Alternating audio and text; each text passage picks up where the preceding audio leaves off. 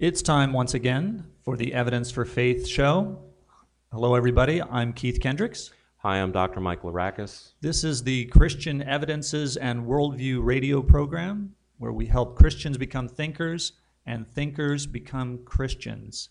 We are doing something new. We are recording this. You are listening to this recorded on Saturday, April 3rd, before a live audience. Let's hear the audience.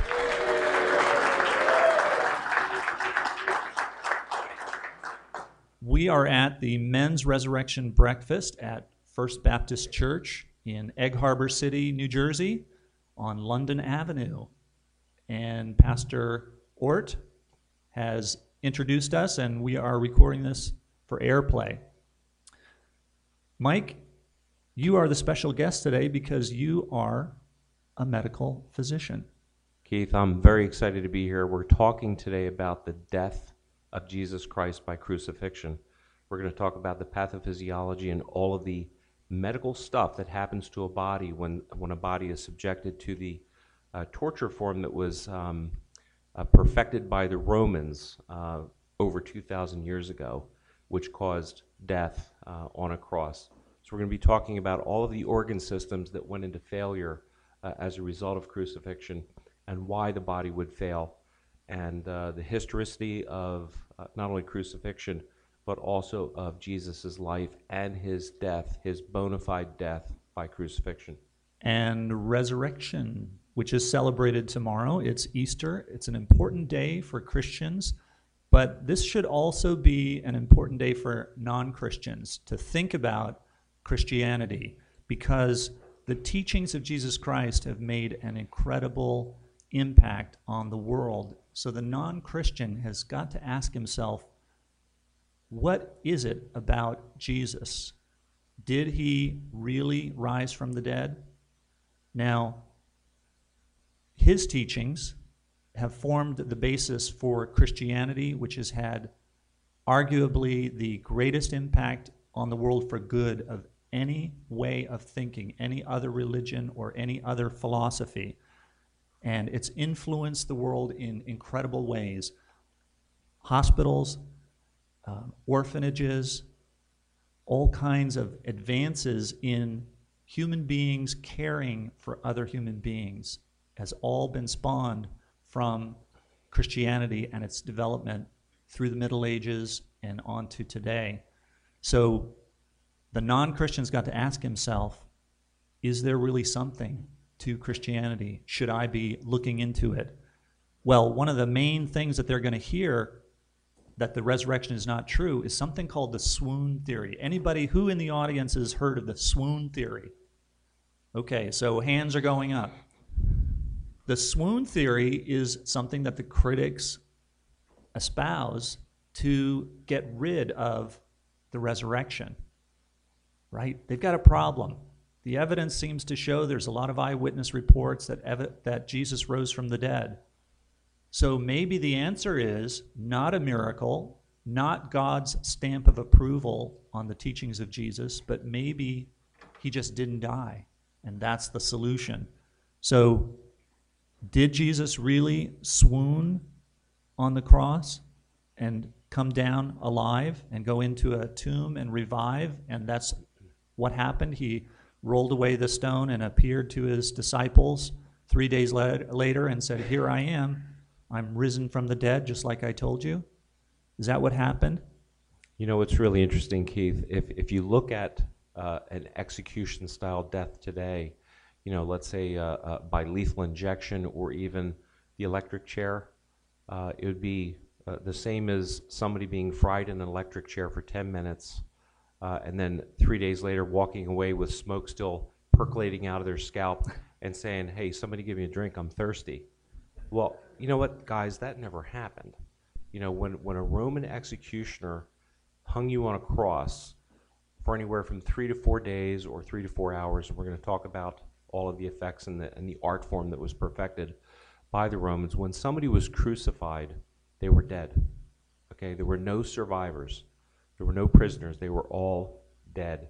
They were pronounced dead, and they were dead. Dead is dead. Okay? If you are just joining us, you are listening to Evidence for Faith, which is supported in part by Grace Community Church.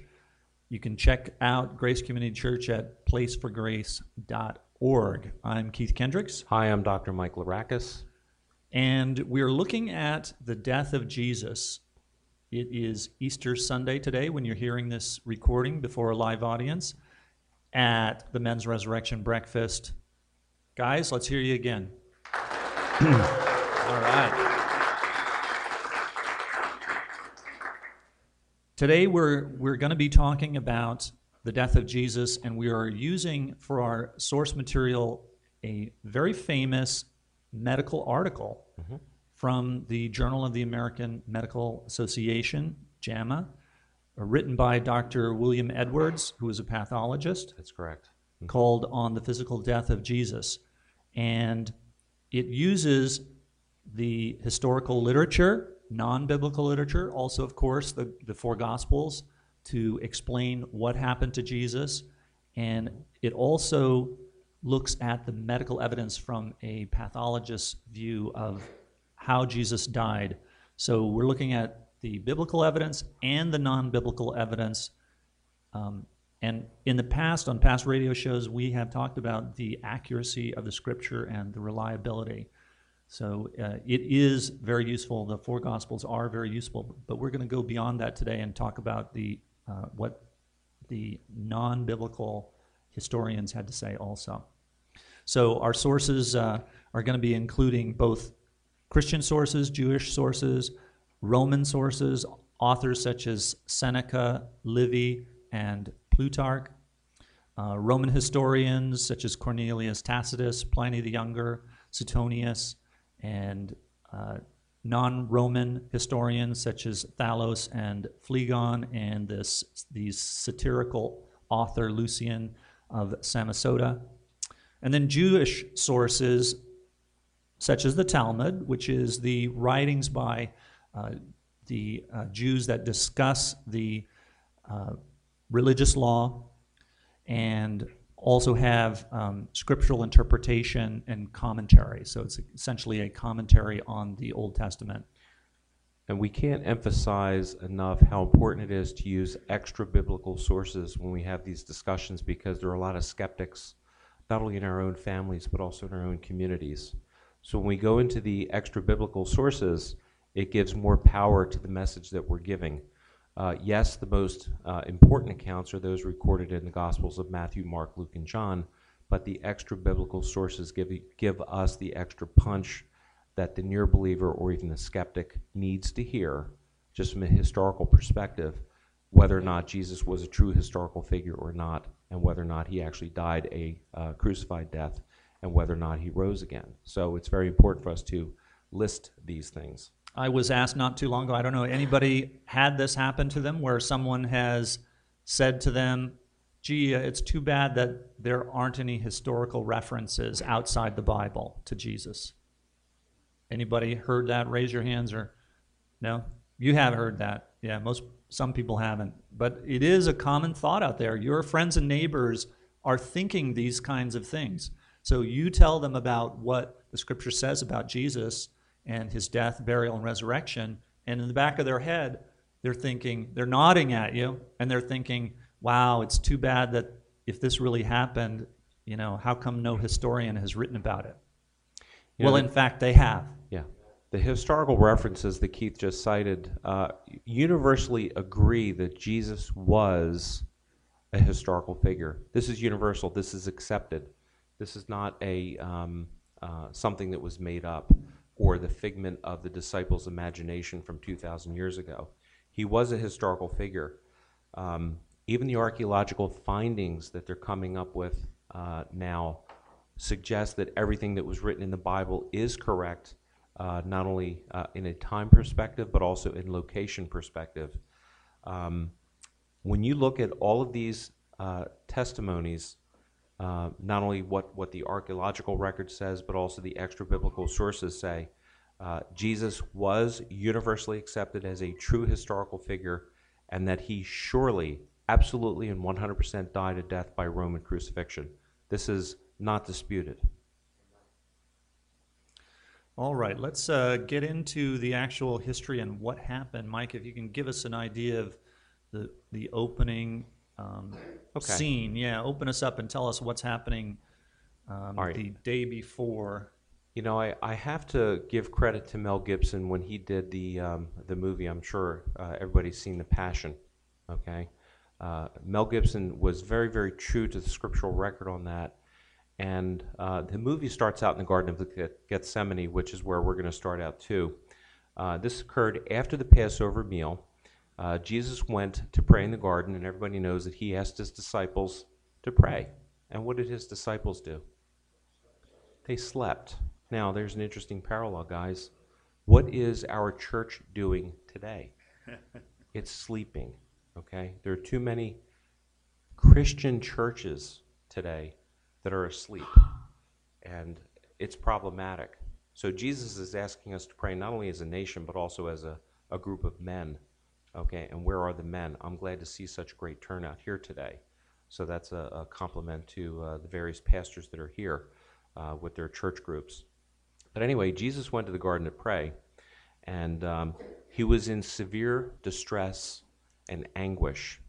Now, something very peculiar happened to Jesus while he was praying over his future. He knew what was coming over the next day or two, he knew what was going to happen. And he said, Father, take this cup from me, but not by my will, but your will be done. Okay, I'm paraphrasing, but something peculiar happened. Does anybody remember what happened to his flesh at that point in time? He sweat blood. Okay, now there's seven known cases in the literature uh, of sweating blood. It's called hemohidrosis. I'll spell that for you if you want to look it up. It's H E M O H I D R O S I S. Some people refer to it as hematidrosis, but hemohidrosis is typically what I tell my uh, my people. What that amounts to is this: if you're an extremist, there's something extreme happening to you to the point of death. Okay, your blood pressure goes so high because of the adrenal glands pumping out so much adrenaline that the blood actually goes into the apocrine sweat glands and then exudes through the pores along with sweat blood. Okay, so droplets of blood formed on Jesus' skin and it dripped to the ground when he was in such extreme agony, visualizing and understanding the plan that was there from the point of creation that he was going to die. And I'm getting dove bumps, guys, right now saying this to you. I don't get goosebumps anymore, I get dove bumps. Okay? Everybody understands what I'm saying. But he had extreme anguish, mental anguish, that to the point he was going to die, even right there in the garden, that he was sweating blood. This is known to occur in people other than Jesus Christ. So this really did happen, and it's a phenomenon that we know of today, hemohidrosis. So that's a, a, very interesting stress point. Now, here's the other thing I want you to keep in mind. How many deer hunters do we have in here? Bow hunters. Okay, you hit a deer, you don't drop the deer. What happens? It's bleeding. There's a blood trail. I want you guys to watch the blood trail as this discussion commences and, and works its way through. There's a blood trail here that leads all the way to the cross and all the way to the grave, and then after that, okay? And the blood trail was made for you and me. But we start here in the Garden of Gethsemane with the first drops of blood that Jesus shed by hemohidrosis. And then the arrest and the trials began shortly after midnight. The uh, temple officials and Judas find Jesus. Judas gives Jesus the famous kiss. And then Jesus is going to be taken to Caiaphas, who is the Jewish high priest. Uh, he's tried. This is the political body of the Sanhedrin. Uh, he's given a charge, which, if you remember, was what? What was he charged with? Blasphemy, right? So he was found guilty. Now, this charge carries a death sentence, but the Jews were not allowed to carry out death sentences. So they had to get permission from the Romans. Uh, at this point, after he's found guilty of blasphemy, though, he's blindfolded by the temple guards, uh, punched repeatedly. So the, now the, the beatings begin. Uh, so he's spat upon and punched in the face. And we begin to see some of the pain and suffering that Jesus is going through. Remember that one of the things that happens with this uh, bleeding from the pores is that it makes the skin incredibly sensitive because the entire surface of your skin is damaged now. So it's incredibly sensitive, and now you're being beaten up.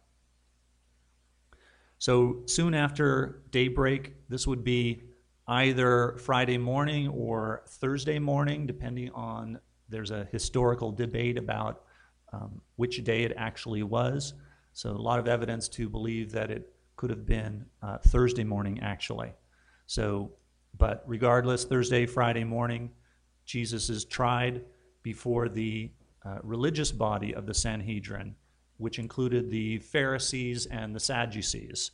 So everybody's getting on board to condemn Jesus. There's the two major factions of uh, the Jewish uh, religious life in Jerusalem the Pharisees, uh, who were strictly by the law of the uh, Pentateuch, the five uh, first books of the, of the Old Testament, the Sadducees, whose major uh, claim is that uh, they didn't believe in an afterlife. And that made them sad, you see. So there was this charge of blasphemy. Um, Jesus was found guilty and punishable by death. Then comes the Roman trials and hearings that had to occur before uh, Jesus could be crucified uh, under Roman law. So he was taken to the Praetorium, which was the official residence and governmental seat of Pontius Pilate, who was the procurator. Uh, historically, critics have said Pontius Pilate didn't exist or wasn't there at the time that the Bible says. This has all been now completely proved that, in fact, Pilate was there inscriptions have been found. He fits exactly in with the exact time and even his personality. We know a lot about him now. He fits the descriptions that are given in the Bible. The Jews brought Jesus before him. They made a little adjustment to their charge, though. Now they said that Jesus is a self appointed king. Okay? Little change in emphasis because they knew they needed something stronger to get a, an approval for the death sentence. So, uh, so they, they said he was uh, making himself out to be king. Now, Pilate dismissed the case and sent Jesus on to Herod, who was tetrarch of Judea. Herod likewise made no official charges and sent Jesus back to Pilate. Now, critics have also said, you know, this just doesn't make sense. This sending back and forth, you know, this would have never happened. You know, obviously the disciples uh, are just making this up. They are trying to inflate the story of Jesus and try to make it more than it really was because there's no way that these uh, officials would have been squabbling like this. And they could even point to the historian like Josephus, who would seems to show that them working together historically. Well, we now know that, that there was an issue between these two men. Uh, other historians uh, have written, other at the time historians living in those times, wrote that there was a squabble because Pilate had brought into Jerusalem some Roman uh, shields and put them on display. And the shields had the head of the emperor on. them. Well, the head, of the emperor, Caesar, was worshipped as a god at that time, and so the Jews were incredibly incensed. It caused rioting, and so this caused a great rift between Herod and Pilate. They were not talking to each other. They were really mad at each other. So this is actually fits exactly with the historical situation that Pilate would want to really give it to Herod. And if Herod thinks Pilate's trying to pull one on him, he would send him right back. So this does fit with the historical situation at the time and terrific evidence that what you're reading in the uh, in the Gospels is actually accurate. So basically, you have Jesus now a hot potato being bounced back and forth. Uh, he had two Jewish trials and now two uh, mockery of trials by the, um, the Roman officials. So now he's back in Pilate's camp again now for the fifth time. Now, in our court system, this would never happen, would it not? There's, a, there's something uh, in our judicial system that prevents you from being tried over and over again, right? But it happened there, and it was prescripted, and we knew that it was going to happen, or at least Jesus knew it was going to happen because God scripted it.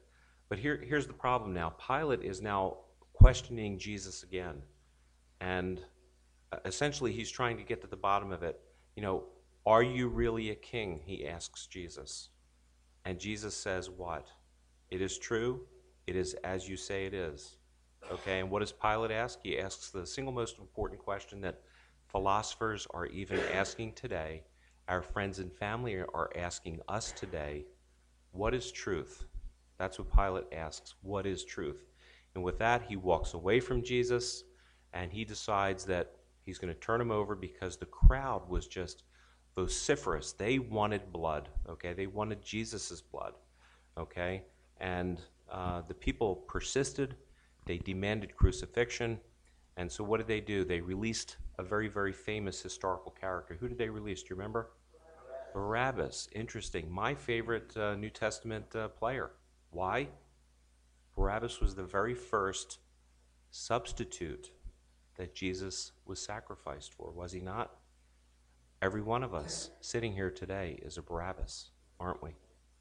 Because Jesus sacrificed himself for us.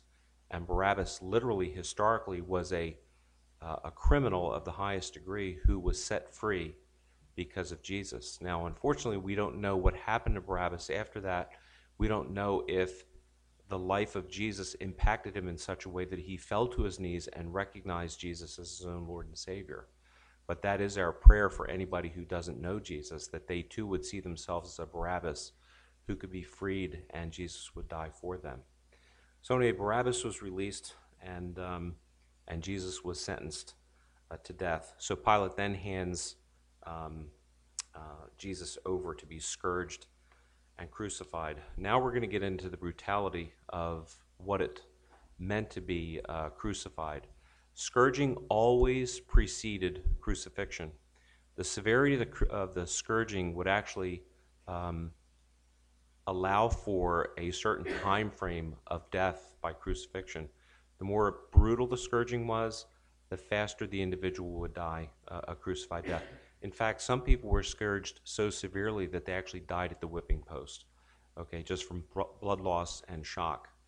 Um, so, anyway, if somebody was sentenced to die by, by crucifixion, uh, they, were, they were scourged first.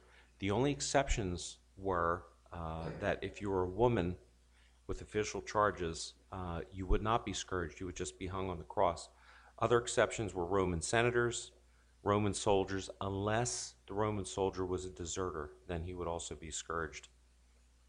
What they used was a short whip, also called a flagellum. What it was was a, um, a handle with three braided cords of leather, three leather thongs, if you will, braided together. But intermittently, during, in that braid, they would have bits of metal, bits of bone, and uh, typically some round uh, iron balls at the very end so that when the whip was uh, lashed across the individual's back, it would literally tear it open. It would tear the flesh open, literally down to the muscle. Okay, uh, that by itself could cause a severe amount of bleeding. Now, Jewish law typically held that uh, 39 lashes would be administered, and that they would be alternated from the right side and the left side. So, in a severe beating, you would actually have two Roman guards administering the uh, uh, the whipping okay, alternating from the right, alternating from the left, and the slashes on the on the individual's back would be in a diagonal pattern, and literally chunks of flesh would fly as uh, this individual individual was be, being beaten. Now, going back to Mel Gibson's film The Passion, when James Caviezel was beaten, okay, in one of the scenes he actually had a sheet of plywood covering his back, but in one of the scenes the whip actually went around the side of the plywood and caught some of the side and front part of his abdomen and it dropped him to his knees and took his breath away for about two minutes. He couldn't breathe. That's how severe it was. That was in a uh, post film interview that he had granted. Just to give you an idea, he got whacked one time. Okay, now Jewish law held 39 lashes. He got whacked once with maybe a six inch stripe, uh, but he was covered for the rest of the beating. Okay, so just to give you an idea of how severe uh, the pain in, uh, uh, uh would be. The, the, the pain was so severe, it was, it was a burning and a searing thing. If anybody's been cut by a knife or anything like that, yeah, it burns a little bit, but, but a knife is a clean wound. These thongs with metal bits and, and bone and so forth would actually rip the flesh. So it wasn't a clean cut, it was a, a ripping, tearing, searing uh, kind of a pain. Um, now, the, the whipping occurred uh, not only over the patient, uh, patient, the individual's back, but also his buttocks and his upper thighs. So, pretty much the entire uh, exposed back uh, of this naked body that was literally tied to a whipping post. The hands were up at the top of the whipping post, and the, the individual was totally vulnerable uh, to the whipping that was being applied by the, uh, the two guards. Uh, and it was um, um, a very, very, very brutal uh, form of uh, torture. Again, a lot of these people did not survive the scourging, uh, let alone the crucifixion. So the more severe the, the scourging, the more um, um, quickly the individual died either at the whipping post or on the, uh, uh, the uh, cross. Um, blood loss alone could cause circulatory collapse. So that was uh, just one more piece of the, um, the blood trail that I wanted to paint for you people uh, on this uh, Easter weekend. If you are just joining us, you are listening to Evidence for Faith. I'm Keith Kendricks. Hi, I'm Dr. Mike Larakis. And we are before a live audience at the Men's Resurrection Breakfast at the First Baptist Church of Egg Harbor City. Guys.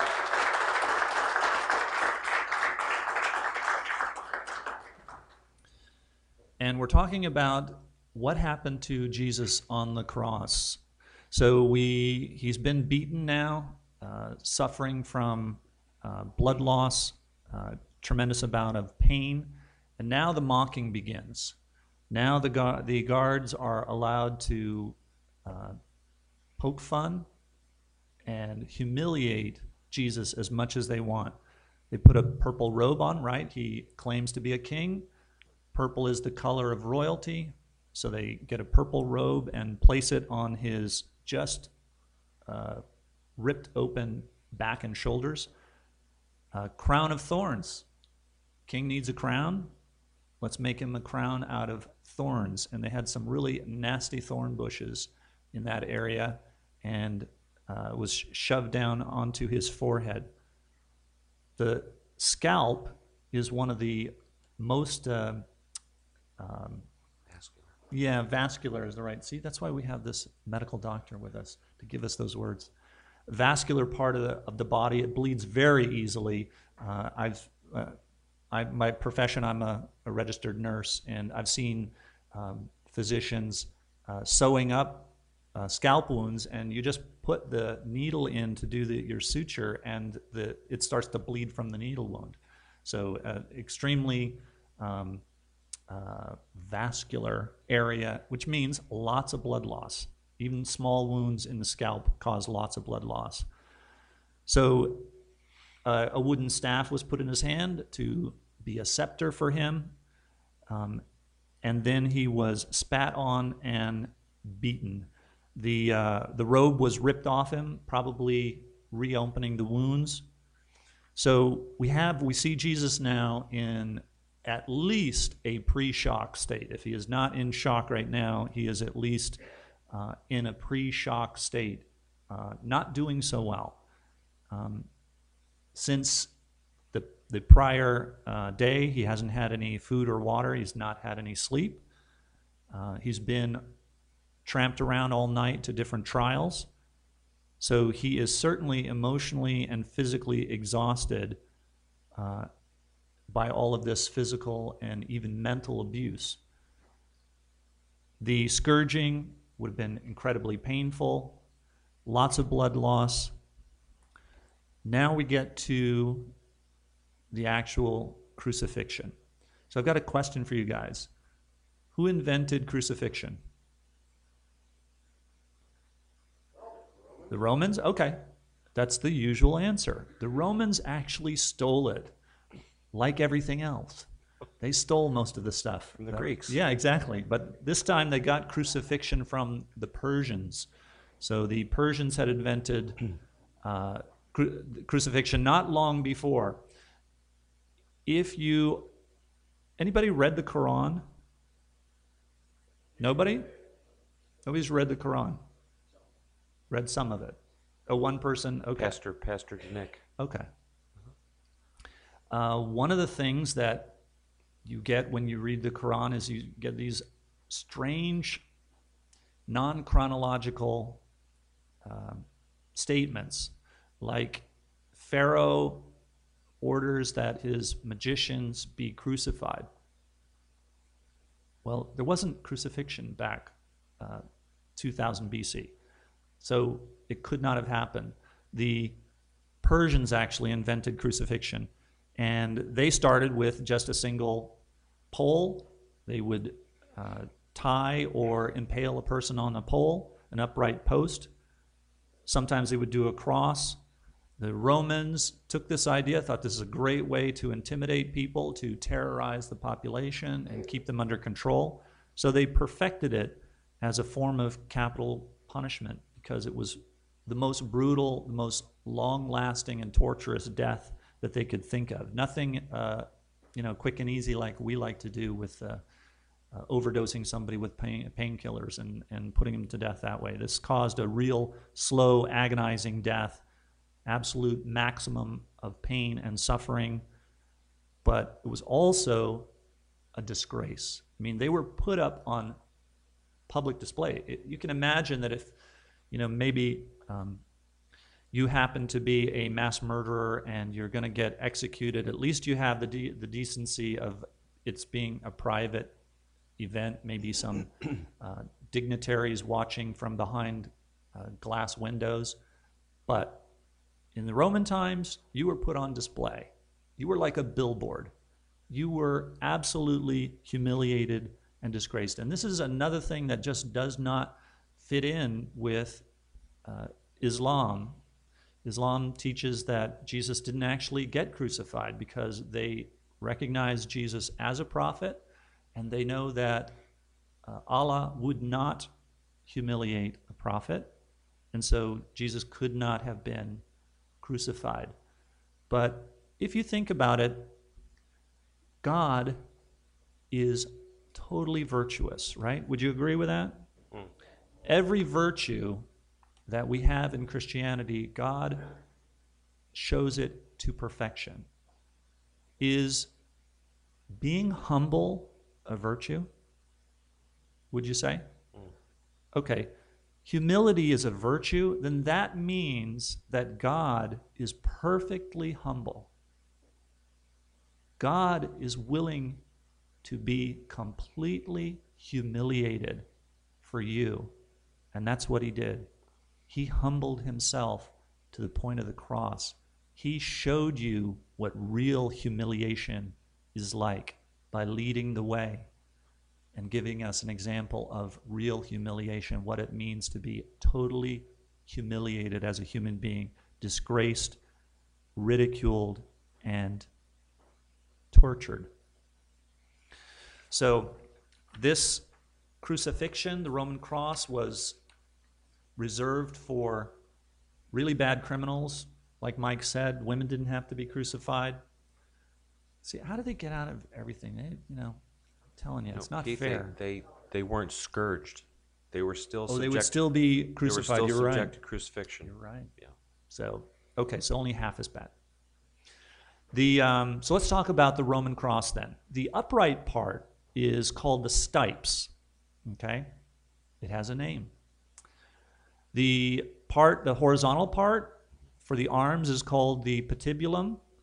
And what would normally happen is that the victim would have to carry this from the place of the beating to the crucifixion, the site of the crucifixion, and this patibulum would weigh between 75 and about 125 pounds. So it was very heavy, uh, you know, solid beam of heavy wood.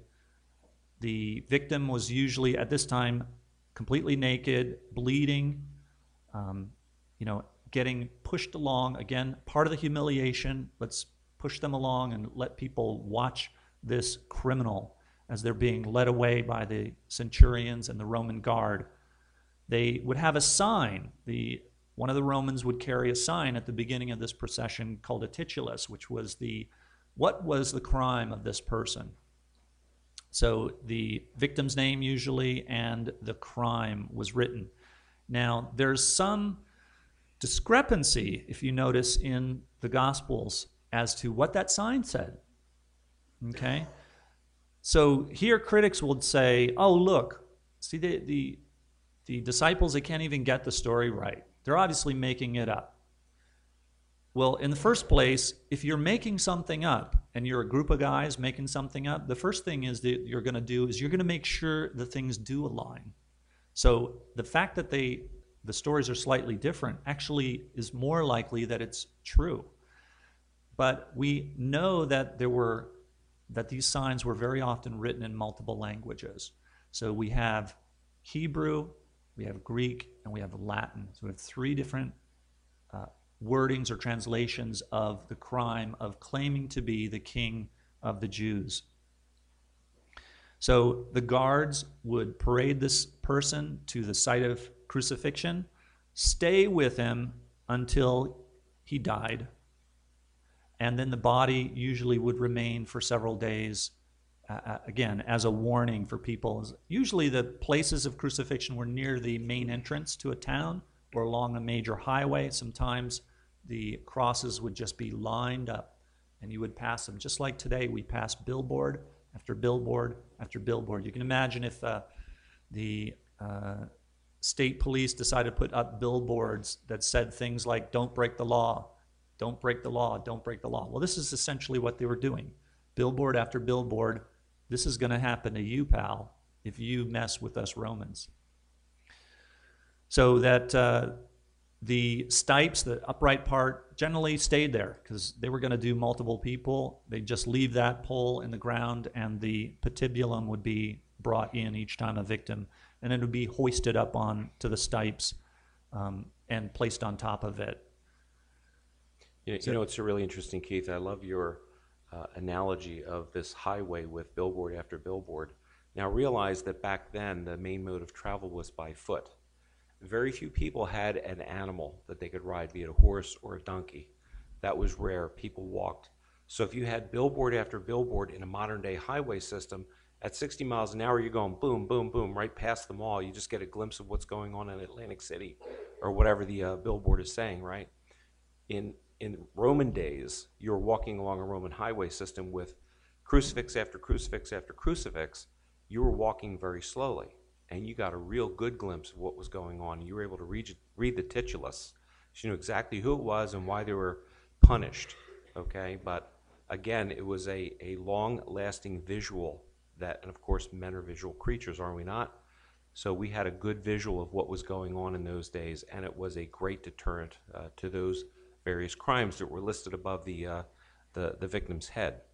But anyway, this brings us to um, the actual crucifixion site. Okay, Keith, Keith talked about the patib- patibulum uh, being uh, uh tied to the uh, victim's shoulders. He had to carry this 100 pound or so oak beam uh, from the point of his whipping to the point of where he was actually going to be crucified. But before they could actually crucify the individual, they had to um, lay him down on the ground. Typically, they were thrown down on the ground. And of course, recall that the individual has been scourged, their back is bleeding, they're completely naked. They're literally thrown down on the dirt, and then their shoulders and their arms are spread. They're laid out, laid out on this patibulum, and then they're spiked with nails. Now, every one of us here, I believe, has seen a horseshoe nail. Have we not? Little short horseshoe nail that's sort of a squarish, tapered steel spike. Okay? Now, the Roman nail at that time was similar to that, but it was maybe a five to seven inch spike, but it was um, tapered, uh, pretty much a square, and then driven through the patient, patient, pa- driven through the uh, individual's wrists. Okay. Now we know today that a nail going through an individual's hand would not secure the body on an upright. Okay, it would just rip right through. The, the weight, the dead weight of the body would rip right through the palm. If you secured the nail right through the wrist, you've got the carpal bones and all the ligaments that hold the wrist and hand together. Now, going back 2,000 years ago when anatomy was not well understood, the wrist was actually considered the hand. So when we see it in print that the nails or the spikes were driven through the individual's hand, it's well within reason that we can see anatomically that it was actually the wrist. Each and every one of us who has a watch on knows where that watch goes. Uh, there's a very, very tough fibrous band of tissue that encircles your wrist. Okay, it's called the retinaculum. Retinaculum. Okay, and it's what actually holds your tendons uh, in place because when I do this with my hand, if there was no retinaculum right here, okay, all of my tendons in my hand would actually bow up to here, and it would be a non-functional uh, bit of work. You know, it's all tendon and pulley systems that make the wrist go up and down like this, okay? Dorsiflexion, palmar flexion, that's what we're talking about. Likewise, if I do palmar flexion like this, if there was no retinaculum here, the tendons would bow this way. Can everybody visualize that? So we have this tough, fibrous, uh, tendinous band all the way around the wrist that, when properly pierced and nailed, will adequately hold the weight of human body, and it's not going to give way. Okay, so I want you to understand that the the hand or the palm itself was not the actual focal point of the spike uh, in crucifixion; was actually the wrist. Okay, but anatomically speaking, in those days, the wrist and the hand were one. It was one functional unit. Now, driving that nail also did something else. If anybody in here has ever had carpal tunnel surgery, any hands? Carpal tunnel? Okay, I see one. I see a couple of hands going up. You know that there's nerve damage happening to the median nerve. There's three nerves that govern your hand. Okay, the ulnar nerve, the median nerve, and the radial nerve. When the medial nerve is getting crushed by the carpal tunnel in the wrist, it causes various symptoms of tingling and burning and pain and so forth in the hand. Okay, when you drive a spike right through the median nerve, there's an intense, intense searing, burning pain that occurs. And when that nerve is completely crushed and damaged, the hand becomes a claw. Okay? So if you can imagine a victim being stretched out and nailed to the patibulum, okay, not only is there excruciating pain at the point of, uh, of impaling in the wrist, but also the, the hand becomes totally non functional. So they're, they're literally in agony. Okay, so that's how the wrists were secured to the patibulum. Okay, um, so the palms again could not support the weight of the body. It was the wrist, and there were a couple of things that were going on at that time uh, with respect to the impaling of the wrist. So once the victim then is nailed to this crossbar, this patibulum, then that the victim and the crossbar get hoisted up by the Roman guards onto the top of the uh, the stipes, the upright part. So there's at least four um, four guards, probably two on each side, that would lift lift it up and place it on the top. Uh, they also had something called a high cross, which was one that they would have to either use forks, extensions, to lift the person that high, or actually use ladders if they wanted to really put something somebody on display. They would put them on a high cross um, and get them up where they could be seen for long distances. So after they're then hoisted up, then the feet are nailed. Um, and again, this is the same thing with these long spikes.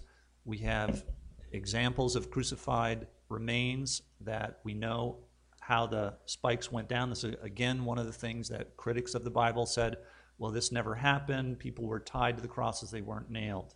And, you know, then we dig up a pair of ankle bones that are nailed together by a Roman spike. So, uh, again, completely historically accurate.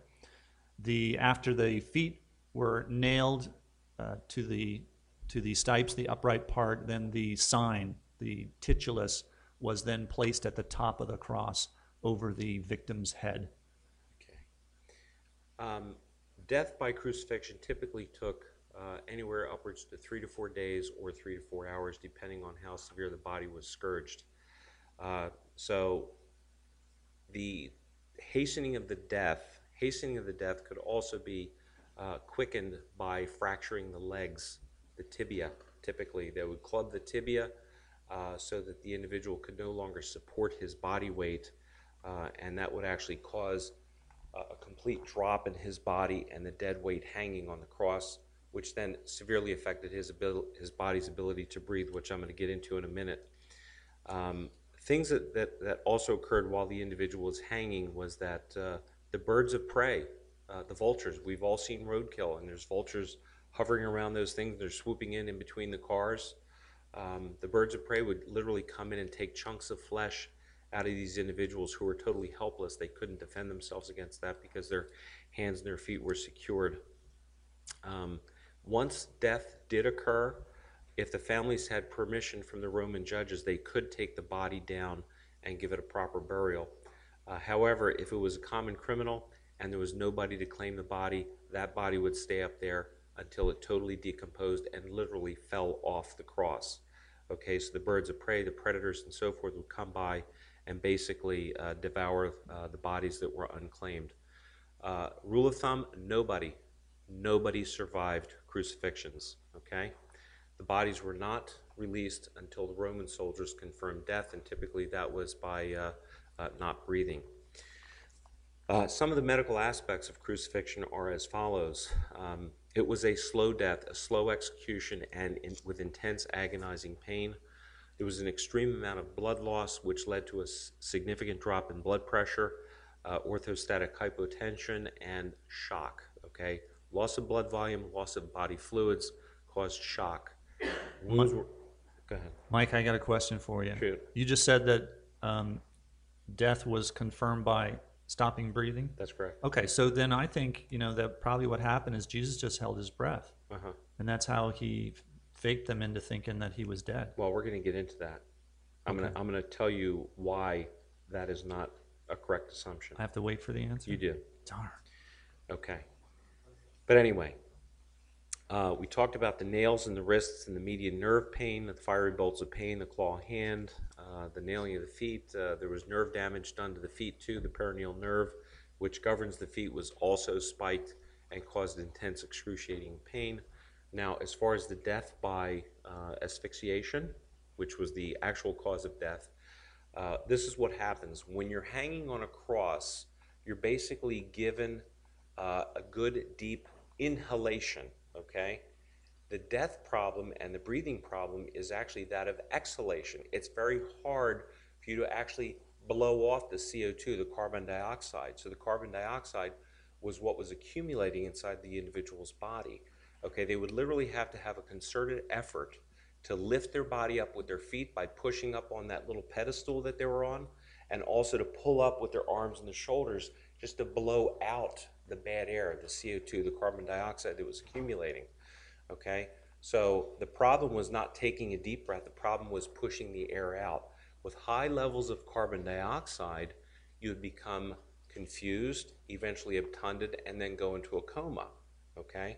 So, unless you had that ongoing concerted effort to breathe and to push the bad air out, you lapsed into unconsciousness, you stopped breathing, and then what would happen uh, is that there are various modalities of death that could ensue. And these typically were uh, death by heart failure, cardiac arrhythmia, and then death by asphyxiation, exhaustion. In other words, your body, body was totally, totally exhausted. You couldn't breathe. You lapsed into consciousness. CO2 levels increased, and then uh, you died a cardiac death. Now, why is it that Jesus could not have possibly held his breath? That's what my question was. Yeah. Okay, well, the Roman soldiers came by and they were checking out everybody.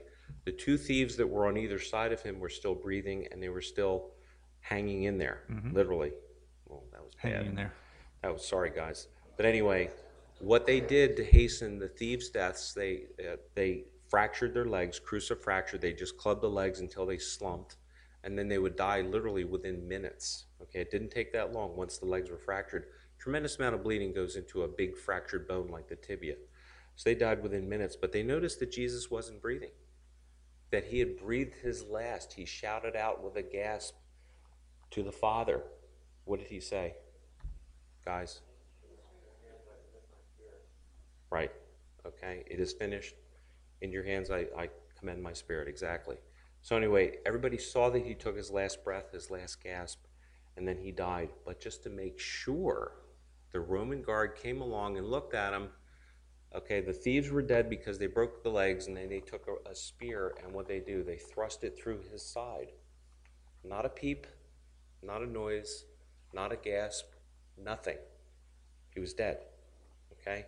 Something did. Something did uh, dramatically happen at that point in time.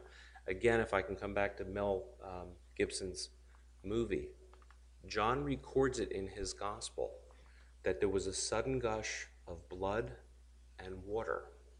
Now, John is seen at the foot of the cross in Mel Gibson's rendition of the Passion, being just showered with water. Now, Keith, if I drew a tube of blood from you right now and I let it sit on the table for 10 minutes, what would happen? It would separate into its blood clot part Correct. and the serum. The clot would go to the bottom and the plasma would go to the top. Plasma is that portion of the blood that's already, the, the clotting products have been consumed. And it looks just like water. Right. Serum has the clotting components, plasma does not. Okay? Now, if we have a separation of the components like that, we call that clot retraction. Okay? This happens in people who die. After 10 minutes, your, your blood has separated into clot and water. So when that spear was thrust through Jesus' side, there was this sudden gush of blood and then water. Guys, the guy was dead for at least 10 minutes. That's my point. John didn't know this. All he did was record that it was true. If you read that passage in John's gospel, he records, I record that this is true.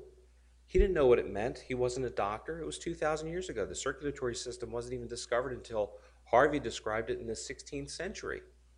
The point is, he was dead for 10 minutes. You don't have clot retraction and blood and water components gushing out of your chest unless you're dead.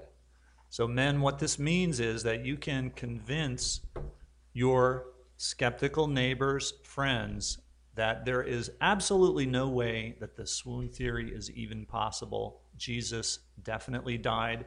He rose from the dead. Eyewitnesses say, claim that they saw him, spoke to him, ate with him, they were so convinced of this that they took Christianity into all the world and were willing to die for the truth that Jesus Christ rose from the dead. And that's what the weight of the evidence shows.